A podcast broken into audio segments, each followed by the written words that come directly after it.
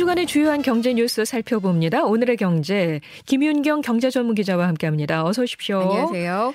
자, 오늘부터 다주택자에 대한 양도세 중과가 1년간 유예된다고요. 네, 오늘 윤석열 정부 출범과 함께 이 정부 경제팀이 부동산 세제를 정상화하겠다라고 얘기를 했었잖아요. 그 과제 중에 첫 번째인 다주택자에 대한 양도세 중과 조치 1년간 한시적으로 중단하는 것이 시행이 됩니다. 어, 이번 조치로 주택을 2년 이상 갖고 있고 있다가 10일 이후에 그러니까 오늘 이후에 잔금을 치르거나 등기 이전하는 다주택자는 양도세 중과 유예 혜택을 받게 됩니다. 그러니까 1년 동안은 집을 팔 때 양도세율 기존 기본 세율이 최고 45%거든요. 어 그러니까 이것보다는 높지 않은 것으로 집을 팔 수 있게 되는데 지금 소득세법에 따르면은 2주택자의 경우에는 이 기본 세율에다가 20% 포인트를 더 높였고요. 또 3주택자에 대해서는 30%포인트를 가산 중과하고 있으니까 네. 45%일 때 팔면 양도세 부담은 상당히 좀 줄어들게 되겠죠. 예. 그리고 주택을 3년 이상 보유한 경우에는 장기 보유 특별 공제가 있습니다. 그래서 양도 차익의 30%까지 공제가 가능하고요.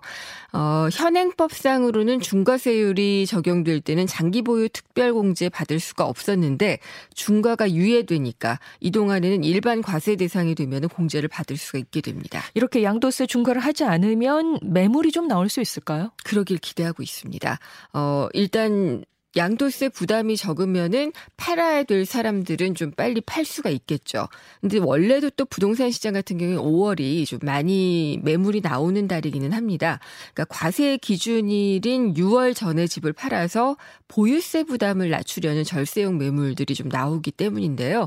여기에다가 또 다주택 가짜 양도세 중과 조치가 유예가 되면서 올해는 세금 때문에 내놓는 급매물이 다른 때보다는 좀 더 많지 않을까라고 좀 기대가 되고 있습니다. 네. 한 부동산 빅데이터 회사가 조사를 했더니 지난 5일 기준으로 해서 서울 아파트 매물이 1년 반 만에 가장 많다라고 좀 집계가 됐다라고 합니다. 네. 근데 이제 다 내놓지는 않을 수가 있어요. 그러니까 새 정부가 아무래도 보유세도 완화를 하겠다라고 그런 입장을 보이고 있잖아요. 양도세만 그 유예를 해주는 게 아니라 보유세도 뭐 어느 정도 완화를 해준다고 생각을 한다면은 어 그러면은 조금 더 기다려봐야 되지 않을까라는 사람들이 좀 많을 수가 있잖아요. 네. 그래서 이 당장 팔기보다 좀 저울질을 하는 경우가 많을 것 같아서 매물이 대거 출시되지는 않을 수도 있다. 이런 음, 얘기도 나오고 있습니다. 그렇군요. 공급 물량이 늘어나면은 내 집 마련의 호기로 볼 수 있는 거잖아요. 네, 일단은 내 집 마련 준비하고 있다는 무주택자나 또 더 좋은 주택으로 옮기기를 바랬던 1주택자에게는 좋은 소식일 수가 있습니다. 예. 절세로 내놓는 급매물이다 보면 아무래도 빨리 팔기 위해서 조금 낮은 가격에 내놓을 수가 있잖아요. 그래서 저렴하게 그 집을 장만할 수가 있기 때문인데 어 여기에다가 또 무주택자 같은 경우에는 어 이번 정부가 생애 최초 주택 구매 자금 대출에 적용되는 LTV 주택 담보 대출 비율을 80%까지 높여 주기로 했기 때문에 자금을 마련되는 부담도 어느 정도 좀 줄어든 그런 상황입니다. 네. 지역별로 보면은 아무래도 수도권보다는 비수도권, 도심보다는 외곽 지역에서 매물이 좀 증가할 수 있을 것으로 보이는데 이거는 다주택자가 집을 팔게 되면은 아무래도 이 좀 그 도심에 있는 그리고 수도권에 있는 똘똘한 한 채로 다 몰아넣을 가능성이 있기 때문인 네 것으로 네. 얘기가 되고 있습니다. 그래서 내 집 마련하시려는 분은 상대적으로 좀 매물이 많이 나올 외곽 지역 중저가 아파트를 노리는 게 유리할 것이다라는 조언입니다. 네. 근데 이제 또 살펴봐야 되는 게 금리가 상승기입니다. 그리고 대출 상환 능력을 고려하지 않고 시세보다 싸다고 해서 무조건 혹하면은 낭패를 볼 수가 있다는 게 또 전문가들의 조언인데요. 어, 특히 이제 DSR 총 부채 원리금 상환 비율 규제가 도입이 되면서 1주택자는 지금 살고 있는 집을 매수할 때 받았던 대출보다 대출 한도가 더 줄어들 수도 있습니다. 그렇기 때문에 매수를 결정하기 전에 자금 조달은 어떻게 할 것인지 계획을 좀 꼼꼼하게 세워봐야 될 겁니다. 그러니까요. 네. 이게 말씀처럼 금리가 네. 오르고 있어서 맞아요. 그러니까 대출 부담은 상당히 좀 늘어나는 거죠. 그러니까요.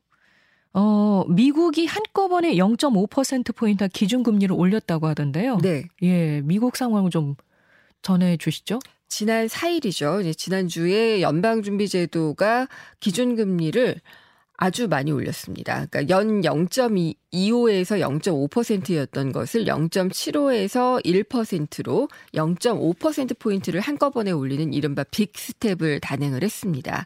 통상적으로 조정폭은 0.25%포인트거든요. 네. 요거를 baby step이라고 하는데 이것보다 크면은 big step이라고 하고요. 0.75%포인트를 올릴 가능성까지 얘기가 되고 있거든요. 음. 그럴 경우엔 giant step이라고 얘기를 하고 있습니다. 네. 근데 이게 0.5%포인트를 올린 것만 해도 dot-com bubble 시대를 맞았던 2000년 5월 이후 22년 만에 처음이었기 때문에 상당히 좀 이례적인 일이었죠. 네. 그래도 그동안에 많이 예고가 됐었기 때문에 시장 충격 은 조금 덜할 수가 있었습니다. 어, 근데 그리고 다음 달부터는 이제 양적 긴축에도 들어가게 되는데 인플레를 확실하게 잡겠다 이런 의지를 표명을 한 겁니다. 물가가 지금 40여 년 만에 최고치를 기록을 하고 있거든요.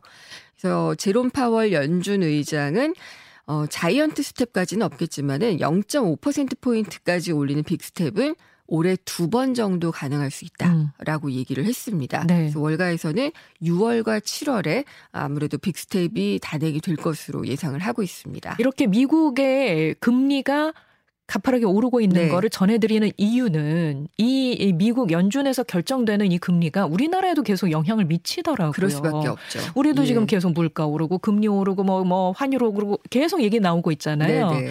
네. 앞으로 우리나라 어떻게 움직일까요? 당연히 금리를 따라서 올릴 수밖에 없겠죠. 그러니까 이 금리라는 게 돈의 값이잖아요. 그래서 이자를 많이 주는 쪽으로 글로벌 자금이 몰리게 되니까 금리가 상대적으로 낮은, 낮은 나라는 불리하게 됩니다. 그러니까 미국이 올리게 되면은 따라서 올리게 되는 게 바로 그런 이치에서입니다.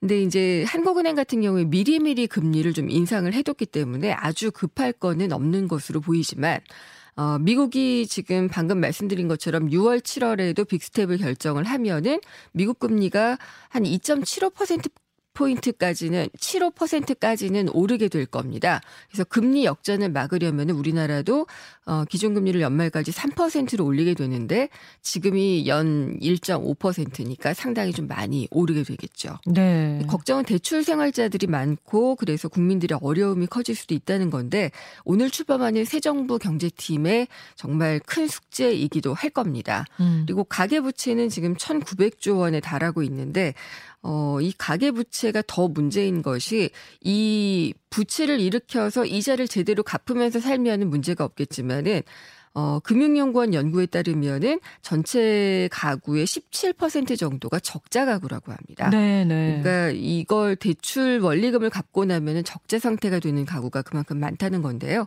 어, 이런 그 민생을 신경 쓰기 위해서 새 정부가 어떤 정책들을 내놓을지 좀 기대를 해봅니다. 알겠습니다. 지금까지 김윤경 경제전문기자와 함께했습니다. 고맙습니다. 감사합니다.